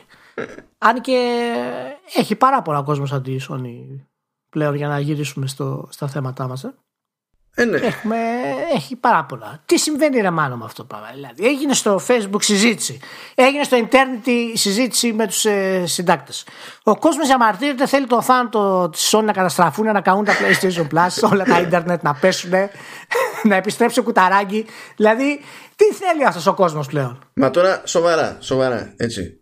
Είναι δυνατόν, είναι δυνατόν να σου δίνει τώρα αυτό το μήνα παιχνίδι με Metascore 88 Δηλαδή είναι δυνατόν να πέφτουμε κάτω από το 90. Και, και είναι και 2,5-3 ώρες μόνο. Απαράδεκτο. Καλά, αυτό που το πας. Είναι, έχει πάει περίπατο το value for money. Δηλαδή, πώς να σου πω, σκέψου πόσα έδωσες έδωσες, για τις 3 ώρες του, του Avengers και αυτή είναι, ε, είναι, είναι περίπου ξέρεις, παρόμοιας διάρκειας στο το Eddie Finch και έχει το θράσο να σου ζητάει περισσότερα λεφτά. Άμα το αγοράσεις. Διότι άμα δεν το αγοράσεις και σου έρθει από το Plus και σου έχουν κάτσει δύο παιχνίδια και επειδή έδωσε ένα τάλιρο αυτό το μήνα, ξέρω εγώ. Ε, εντάξει. Εκεί τότε, τότε έχεις δώσει περισσότερα για το, για το Avengers. Εκεί δεν ξέρω πώς γίνουν οι συγκρίσεις. Ναι. Να πούμε ότι είναι κάτι γνώμη μου, να πούμε ότι είναι διπλό, ότι είναι διτό μάλλον το σφάλμα. Το ένα, το σφάλμα είναι της Sony, γιατί δεν έχει καταφέρει να συγκεκριμενοποιήσει την υπηρεσία. Να πει ότι αυτό κάνει αυτό πλέον και αυτό κάνει εκείνο. Δηλαδή ουσιαστικά τη έβαλε τη υπηρεσία μέσα το, το online για το PS4 για να πληρώνει, ενώ ήταν free, ας πούμε, στο PS3. Και έκανε ένα Καλά, νέο είδος Το online ήταν free στο ε, PS3, αλλά και τότε είχε το, ναι, το ναι, PS ναι, Plus έτσι, για το Instant Collection. Ναι, ναι, ναι, αυτό λέω. Το online ήταν στο PS3 και το έβαλε στο PS4 στην ουσία. Να χρεώ, μέσα στη χρέωση δηλαδή. Το οποίο είναι λογικό για μένα. Αυτό δεν άρεσε βέβαια στον κόσμο γιατί α, ήταν δωρεάν στο PS3 και τα λοιπά. Ε, το online βέβαια ανέβηκε στο PS4, προσφέρει καλύτερα πράγματα από ό,τι ήταν στο PS3. Και ναι, ναι, στο PS3 στέκεται... έχει γίνει περίγελος. Στο... Ακριβώς. Και στέκεται επάξια πλέον, τουλάχιστον σε μεγάλο βαθμό με το, με, με το Xbox Live. Και αυτό είναι από τη μία μεριά της Sony. το, το δεύτερο πρόβλημα είναι ότι ο ίδιος ο κόσμος είναι συνδεδεμένα βέβαια, δεν έχει καταλάβει ακριβώς τι υπηρεσία είναι και έχει μεταμορφωθεί σε κάτι άλλο. Πλέον η υπηρεσία που πληρώνουν κρίνεται από το τι παιχνίδια τους αρέσουν να παίζουν. Ναι, Ηλία, διότι δεν σκέφτονται ότι αν, ε, αν η εταιρεία δεν χρέωνε μια υπηρεσία που στην τελική απασχολεί μεγάλο μέρος της εγκατεστημένης της βάσης. Οπότε καταλήγει σε ένα ποσό της προκοπής κάθε μήνα. Ε, ότι θα έπρεπε να βάλει το κόστος μόνο της, της online υποδομής θα έπρεπε να το συνυπολογίζει και να το μοιράζει στο κόστος του hardware και άμα έβγαινε μετά και έλεγε το ότι θα πάμε ακόμη παραπάνω τις τιμές γι' αυτό, για αυτό θα το λόγο η σφαγή. και τους έλεγε ναι αλλά θα έχετε δωρεάν online πάλι εκεί θα λέγανε «Ε, και, και στο PC είναι δωρεάν το online ναι αλλά στο PC Ναι, πώς ναι, θα ναι, πληρώνεις ναι. για να φτιάξεις σύστημα φίλος; Για πες μας λίγο Ξεκινάει την υπηρεσία, τους δίνει τα, α, τα παιχνίδια συνολικά, το οποίο ήταν και του PS3 και του Vita. Τους έδινε. Αυτό Έτσι. που έχουν πάρει κατάκαρδα ότι ξέρεις, κόψανε τέσσερα παιχνίδια γιατί είχαν και PS3 Μπράβο, και PS Vita. ναι, ναι, Ποιος τα ναι, έκανε ναι. τι; Ναι, ποιος θα έκανε τι. Αλλά πρόσεξε να δει. Τους ξεκινάει η Sony με αυτή την, ε, την τιμή, η οποία τους έχει αυτά τα παιχνίδια μέσα, και κάποια στιγμή έτσι τα παιχνίδια αυτά τα κόβει, γιατί προφανώς βλέπει από τα νούμερά της ότι κανένας δεν τα παίζει. Ναι, στην μα δεν είχε πραγματικότητα. νόημα. Δηλαδή να πηγαίνει να Έτσι. πλη... Δεν είχε Και νόημα κανένας και τα για την κάνει- ίδια να δίνει αυτά τα χρήματα στους developers. Ακριβώς. Και κανένας δεν τα κάνει download. Μάλιστα, η ίδια η Sony είχε δηλώσει όταν είχε πει ότι θα σταματήσουν τα παιχνίδια αυτά, ότι το focus μας πλέον είναι το 89% των παιχνιδιών που γίνονται download είναι για το PlayStation 4. Αναγκαστικά, επειδή για αυτά πληρώνεις royalties, ούτως ή άλλως για να τα βάλεις στην κονσόλα, άσχετα αν είναι δικά σου ή όχι, ε, υπάρχει μια διαδικασία που πληρώνεις. Και τα βάζεις και είναι ένα κόστος. Τα δίνει αυτά τα πράγματα και αφήνει την τιμή ίδια στην πραγματικότητα. Ναι, καλά, Η οποία όχι, τη- ήταν, την ε, τιμή την ανέβασε πι- πρόσφατα έτσι. Την ανέβασε, ήταν 50 δολάρια γιατί ακόμα 5 δολάρια. Ναι, ήταν και γι, αυτό, πόσο ήταν. και γι' αυτό είναι που ότι πήγε 60. Γι' αυτό ήταν που ξέρεις, το, το συνδυαστικό αυτό ήταν που τσίτωσε κόσμο. Που εντάξει, αυτό μπορώ να το καταλάβω περισσότερο, ρε παιδί μου. Αλλά το θέμα είναι ότι δεν δίναμε πριν 50, ένα πενιντάρικο, τέλος πάντων, ας πούμε σε δολάρια τώρα. Α, Δεν δίναμε ένα πενιντάρικο για να μας δίνει τα, τα παιχνίδια αυτό το μήνα. Είναι μια δέσμη πραγμάτων. Και κανονικά για μένα θα πρέπει να θυγόμαστε είτε δίνουμε 50 είτε δίνουμε 60 για τα προβλήματα που υπάρχουν ακόμα στις υπηρεσίες. Διότι Είναι δεν, κάτι δεν σημα- γίνεται να βγαίνει για να σου λέει εντάξει τώρα θα, μπορώ, θα σου επιτρέπω να αλλάξει username και καπάκι ναι αλλά άμα αλλάξει κάποια παιχνίδια μπορεί να έχεις πρόβλημα για να χάνεις το progress. Και να πούμε στο ότι αυτή η αλλαγή και τα λοιπά που έγινε στη, στην τιμή και τέτοια ε, είναι συνδεδεμένη και με τις προσφορές. Πουθενά κανέναν δεν είδα να πει ότι το PlayStation Plus δεν είναι μόνο ότι σου δίνει τα δωρεάν παιχνίδια. Σου εξασφαλίζει και καλύτερες τιμές. ε, Σου εξασφαλίζει καλύτερες τιμές συνέχεια. Ναι, ναι. δεν είναι μόνο οι προσφορές, γιατί κάνει και προσφορές. Αυτές οι προσφορές έχουν πλέον πολλαπλασιαστεί. Μιλάμε ότι έχουμε προσφορές τριμήνου. Έχουμε προσφορές Πάσχα. Έχουμε προσφορές καλοκαιριού. Έχουμε προσφορές χειμώνα. Έχουμε προσφορές φθινοπόρου. Έχουμε deal of the week. Είναι όλη την ώρα. Έχουμε, Είναι όλη την ώρα. deal, έχουμε deal of the week. Έχουμε ξαφνικό deal εβδομάδος. Με Ή να σου λέει, εξτρά, ας ή να πούμε, σου λέει, ξέρω πρόσθεση. εγώ, ότι ε, να σου κάνει double discount άμα είσαι μέλος, δηλαδή να παίρνει, ο, κα- ο απλός να είναι ε, Και 30% καταλαβα- και εσύ να παίρνεις 60 Ναι. off, ας πούμε. Και καταλαβαίνω πώς φαίνεται στο μάτι αυτό το πράγμα, ε, ότι υπήρξε αυτή η άνοδος, ενώ κόπηκαν τα παιχνίδια, αλλά αυξήθηκε η, η περίοδος της προσφοράς και οι τίτλοι της προσφοράς. Πλέον μιλάμε ότι υπάρχουν τίτλοι, είτε είναι επιτυχημένοι είτε όχι, οι οποίοι πέφτουν πολύ γρήγορα. Μιλάμε σε ένα τρίμηνο μέσα, μπορείς να βρεις στη μισή τιμή χοντρικά. Στα, Στο 60% της τιμής ας πούμε παιχνίδια. Σε χαλάει αυτό να το πάρεις, όχι, αλλά υπάρχει αυτή η νοοτροπία του gamer σε πολύ μεγάλο βαθμό, το οποίο είναι το, αυτό το entitlement που λέμε. Ότι παιδιά, εγώ τα θέλω δωρεάν. Κοίτα, Τι είναι δεν, αυτό που δεν, κάνετε; δεν νομίζω ότι είναι τόσο απλό. Απλά, κοίτα, πριν είχαν συνηθίσει σε ένα πράγμα το οποίο είναι χ. Όταν Ναι, έχεις συνηθίσει σε entitlement ένα είναι πράγμα, αυτό. ό,τι και να σου αφαιρέσει ο άλλος, ή όσο και, και ένα ευρώ να σου ανεβάσει την τιμή, ακόμα και αν δεν σου αφαιρέσει τίποτα, Ναι, θεωρείς α- ότι εγώ- κάτι κάνεις από αυτή τη φάση. Αυ- αυτό λέω εγώ entitlement. Γιατί Ναι, αν ναι, θεωρείς ότι, ότι κάτι χάνεις, αισθάνεσαι ότι κάτι σου αξίζει να έχεις εξ αρχής. Ναι, ναι, αν ναι, τα βάλεις κάτω τα νούμερα, έτσι, και βάλεις τα 60, πόσο, ε, τα, ε, ε, είναι 60 ευρώ πλέον, Ναι, σε δολάρια, ναι. Σε... σε δολάρια. Ναι, Λοιπόν, τώρα πάντα θυμάμαι πιο εύκολα τα- το τι γίνεται με δολάρια παρά σε ευρώ. Το έχω κουσούρει αυτό. Ε, ναι, Δεν εντάξει, θα- είναι το πιο, το, το πιο άμεσο. Λοιπόν, τα 60 ευρουλάκια είναι 5 ευρώ το μήνα. Έτσι, το οποίο είναι πιο ακριβό βέβαια από ό,τι πληρώνεις στο Xbox Live από μόνο του. Με τα 5 ευρώ το μήνα που έχεις, ας πούμε, στο. Κάνα, νομίζω και το, Στις- και το Xbox Live τώρα τουλάχιστον Αγγλία ανέβασε, οπότε νομίζω ότι θα μας πάρει όντω η μπάλα. Αλλά εκεί ναι, πέρα για δεν τους να νοιάζει δούμε. στην πραγματικότητα γιατί θέλουν μετά να. Τους, θέλουν, προτιμάνε να πληρώνεις Game Pass πρώτον και μετά θα προτιμάνε να Μπράβο. πληρώνει Ultimate τρίτον, Μπράβο. δεύτερον μάλλον και πάει περίπου αυτό Εκεί, όλο. εκεί έχεις, ε, εκεί έχεις το Xbox Live το οποίο είναι σαν μήνα, είναι ξεχωριστή υπηρεσία και είναι πιο ακριβό από το, PS, από το PlayStation Plus. Αλλά η Microsoft τι έχει κάνει σε αυτή την περίπτωση. Έχει διαχωρίσει τις υπηρεσίες ξεκάθαρα. Ναι, ναι. Το έχει, αυτό και... τουλάχιστον το έχει κάνει καλύτερα. Παρότι πάλι α, είναι α, πιο σπασμένα τα πράγματα όπω πρέπει, το, το, αυτό το έχει κάνει καλύτερα. Και στην ουσία έχουμε τώρα, δίνεις 5 ευρουλάκια το μήνα στην πραγματικότητα, έχεις δύο δωρεάν παιχνίδια, έχεις όλες τις προσφορές, ό,τι άλλο discount υπάρχει, έτσι, συν φυσικά το online παιχνίδι, συν τα cloud saves, για 5 ευρώ το μήνα. Και είπαμε, δηλαδή, καταλαβαίνω να πεις ότι δεν σου αρέσουν τα παιχνίδια, ότι έχει πέσει η ποιότητα των παιχνιδιών, αλλά μην φτάνουμε στο άλλο άκρο. Είναι, κοίτα, δεν μπορείς να. Θα υπάρχει και μια διασπορά. Δεν γίνεται. Δηλαδή, άμα ε, δεις τους τίτλους των τελευταίων μηνών, ας πούμε, φροντίζουν και προσπαθούν να καλύπτουν και διαφορετικά είδη. Μόνο και ναι. μόνο από αυτό εννοείται ότι κάποια είδη, μια μερίδα των παιχτών κάθε φορά θα, αφήνουν, θα την αφήνουν αδιάφοροι. Είτε είναι καλά τα παιχνίδια, είτε είναι μάπα τα παιχνίδια και δεν ξέρω και εγώ τι. Αλλά δεν γίνεται να περιμένεις κάθε μήνα να σου δίνει Hitman και κάθε μήνα να σου δίνει ε, For Honor, που είναι ξέρω εγώ πιο μεγάλη τίτλη. Και να μιλήσουμε φυσικά και για την ιδέα ότι η, η ποιότητα του κάθε παιχνιδιού είναι πάντα και ξέρεις, αρκετά υποκειμενικό πράγμα. Έτσι. Το ότι φυσικά δεν σου αρέσει εσένα αυτό, okay. Okay.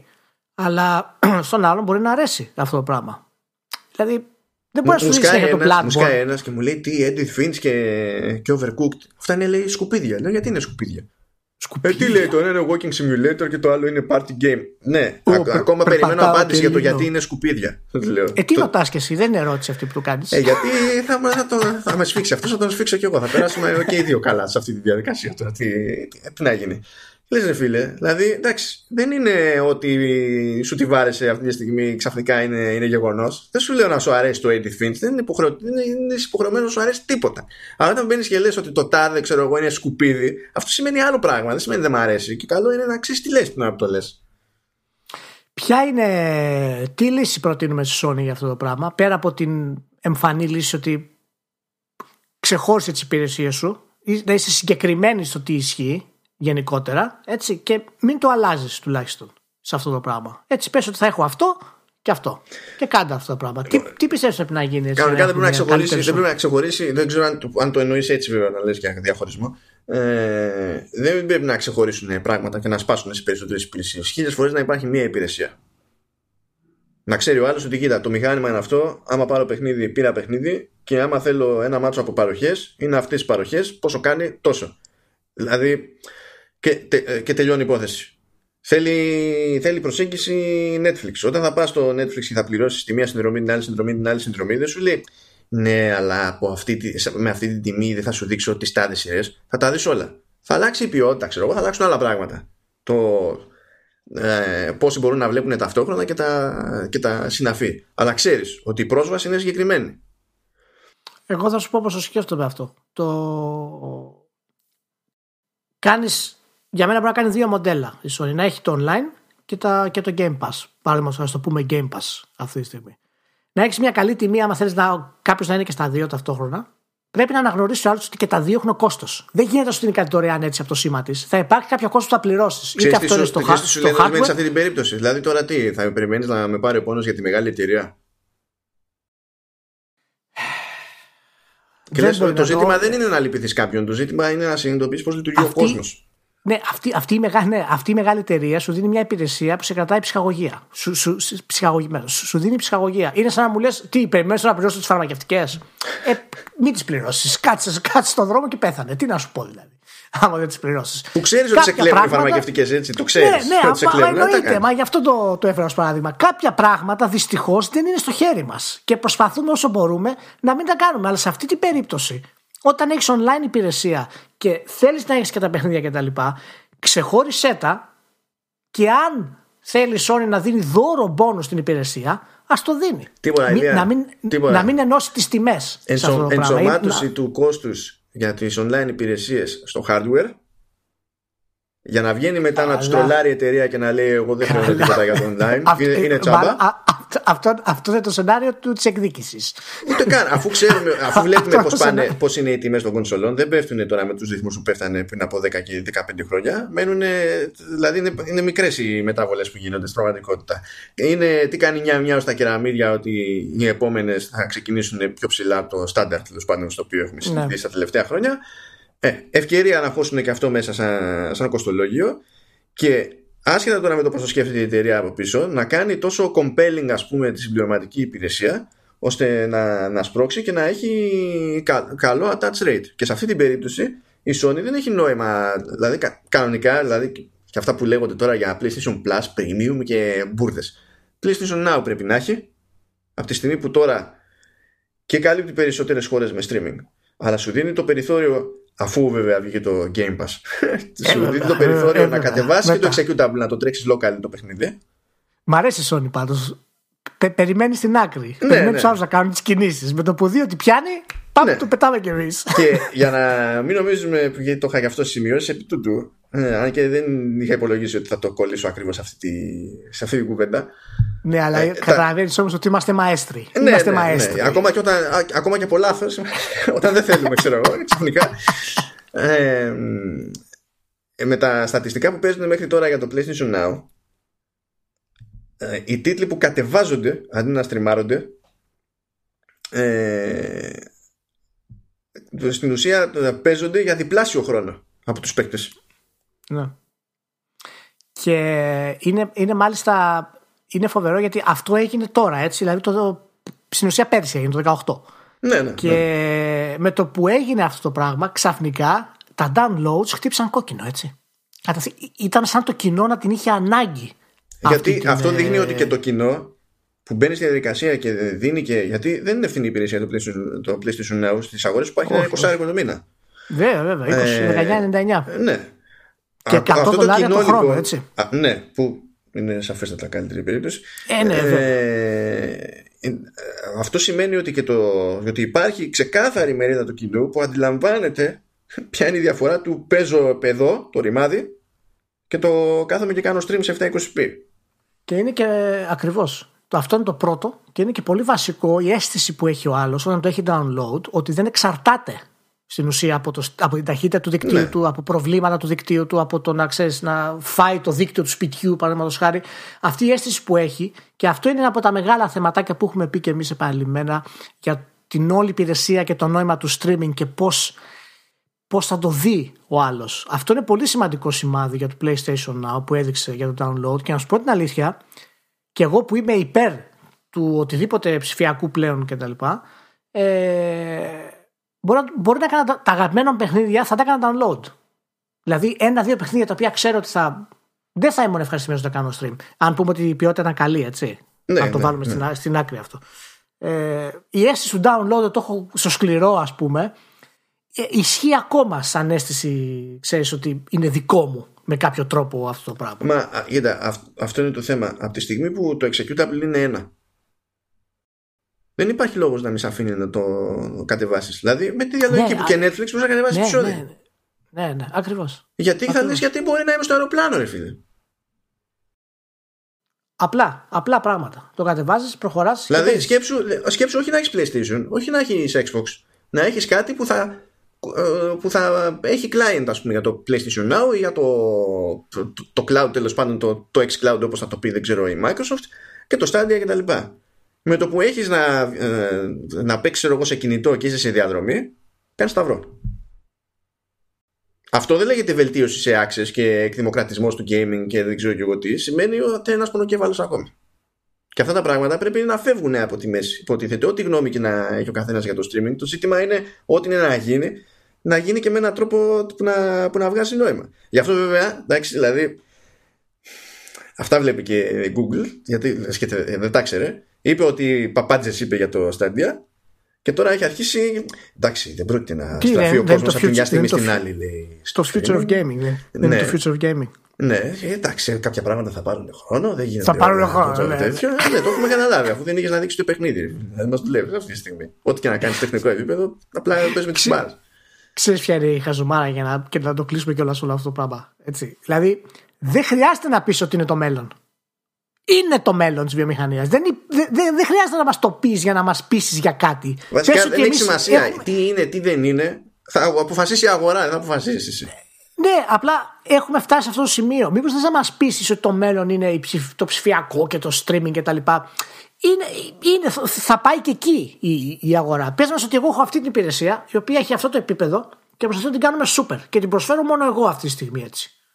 Αυτό είναι πολύ καλύτερο αποτέλεσμα γενικότερα. Ναι, ναι, πρέπει και να σου πετάξει το benefit έτσι όπως είναι Ακριβώς. στεγνά και να είναι τέτοιο το benefit που να μην υπάρχει χώρος συζήτησης. Να πεις δέχομαι το benefit. Και αυτό είναι που μας γυρίζει και στο, στο PlayStation Plus γενικότερα σαν υπηρεσία, ότι το benefit για πολλούς έχει γίνει τα games, ενώ η υπηρεσία προσφέρει και άλλα πράγματα, δεν τα βλέπουν τα άλλα πράγματα και αυτόματα οι περισσότεροι λένε ότι αυτή η υπηρεσία μας κλέβει. Ναι, γιατί όταν θα βελτιωθεί κάτι στο backend, στα services, δεν μπορεί να το προσωπικοποιήσει ο άλλος. Όχι, Μόνο δεν, το καταλαβαίνει. Θα το κάνει, ναι. θα, θα του φανεί, ας πούμε, αν του φανεί. Και, και δεν το πιστεύει κιόλας πολλές φορές. Άμα θέλεις να κατηγορήσεις την υπηρεσία γιατί τα παιχνίδια της δεν σου κάνουν, είναι χαμηλή ποιότητα, θέλεις καλύτερα, θέλεις AAA, μπορείς να το κάνεις πολύ όμορφα, να γράψεις ένα post, να πεις, να στείλεις ένα mail, να κάνεις τη διαδικασία. Το να κράζεις ότι η εταιρεία σε κλέβει, χωρίς να έχεις ιδέα ούτε οικονομικά τι σημαίνει η κατάσταση, ούτε τι χρειάζεται για να λειτουργήσει αυτή η υπηρεσία, για τα 5 ευρώ πληρώνεις το μήνα, ε, είναι εξωφρενικό. Είναι εξωφρενικό. Αυτά είναι τα ελάχιστα πράγματα που με εξοργίζουν ακόμα. Γιατί έχω ηρεμήσει, ξέρεις. Είμαι ήρεμος. Και εγώ θα πόνταρα πάντως ότι. Είμαι θετικός. Αν, αν υποθέσουμε ότι υπάρχει μια κλίμακα με την οποία μπορούμε να μετρήσουμε για κάπου. Είναι τελείως ηλίθεια αυτό που θα πω, έτσι, αλλά έστω ότι υπάρχει μονάδα μέτρησης δικτύου. Και καλά. Ναι, για, ναι. για υποδομής δικτύου. Έτσι. Ότι εγώ θέλω ναι. τέσσερα κομμάτια δίκτυο που είμαι Sony και ο άλλος θέλει πέντε κομμάτια δίκτυο. Το λεγόμενο μουμουδού. Μονάδα μέτρησης δικτύου. ναι, το ό,τι να είναι. Τώρα ραντομιά. Αν το ακούσετε αλλού, το έχουμε πει εμείς πρώτοι το μουμουντού. Μονάδα μέτρηση δικτύου. Βέζος. Έστω, έστω ότι το, τα μετράμε σε κουτάκια, ξέρω εγώ τι να είναι. Ναι. Ε, δεν έχει η ίδια υποδομή το ίδιο κοστολόγιο για όλους. Εγώ θα πόνταρα ότι στη Sony κοστίζει πιο ακριβά από ό,τι από κοστίζει στη Microsoft. Ναι, και προφανώς στοιχίζει πιο ακριβά από ό,τι κοστίζει στην Google. Γιατί στις άλλες μπάντες η υποδοχή υπάρχει για χίλια πράγματα και κάνουν απόσβεση και αλλιώς. Η Sony δεν κάνει απόσβεση και αλλιώς. Έτσι. Κάνει από αυτά. Και... Ακριβώς. Πάρα πολύ ωραία. Λοιπόν, νομίζω φτάσαμε στο τέλος. Ήταν πολύ ωραίο έτσι ποικίλο το podcast. Μ' άρεσε πάρα πολύ. Την επόμενη, την επόμενη εβδομάδα θα μιλήσουμε για τα playoff του NBA. θα γίνεις θα, θα γίνεις σφαγή. Ο Μάνος θα παρακολουθεί σαν τρελός. ναι, σαν, σαν έχουμε, τρελός. Ναι, ναι, ναι, και έχουμε να κάνουμε διάφορες αναλύσεις που θα συνδυάσουν ε, τα playoff του NBA και τη, τη Sony και το Cyberpunk. θα γίνεις σφαγή. Θα γίνει σφαγή. Ε, πότε είναι η θρήμα, είπαμε; Ε, είναι νομίζω ξεκινάει 11 Ιουνίου. όχι, οι παρουσιάσει ξεκινάνε 10. 10. Ωραία. Είμαστε δηλαδή. Τώρα κάνει παρουσίαση που δεν ξέρεις, επειδή δεν θα έχεις Sony, ξέρω εγώ, θα κάνει και το Upload VR. Που το Upload VR είναι site για, που εστιάζει στα VR games και θα έχουν αυτή παρουσίαση. Καταλαβαίνεις. Oh, πω, πω, τι έχει να γίνει. Πραγματικά θα, θα, θα, μείνω, θα μείνω ξύπνιος για το κομικό της υπόθεσης. Για να πω ότι το έκανα γι' αυτό. Όχ, όχ, όχ. Λοιπόν, πολύ ωραία. Πλησιάζουμε. Έχουμε ένα μήνα ακόμα και 7 μέρες για να φτάσουμε και στις πρώτες ε, παρουσιάσεις των εταιριών στην E3. Και ευχαριστούμε που είστε μαζί με εμά μία ακόμη εβδομάδα και έρχονται πολλά καλύτερα πράγματα. Πάντα έρχονται μόνο καλύτερα πράγματα. Είναι, είναι character flow. Μόνο καλύτερα, μόνο καλύτερα και ακόμα πιο πολύπλοκα. Ακόμα, οκ. Εντάξει. καλά. Γεια χαρά.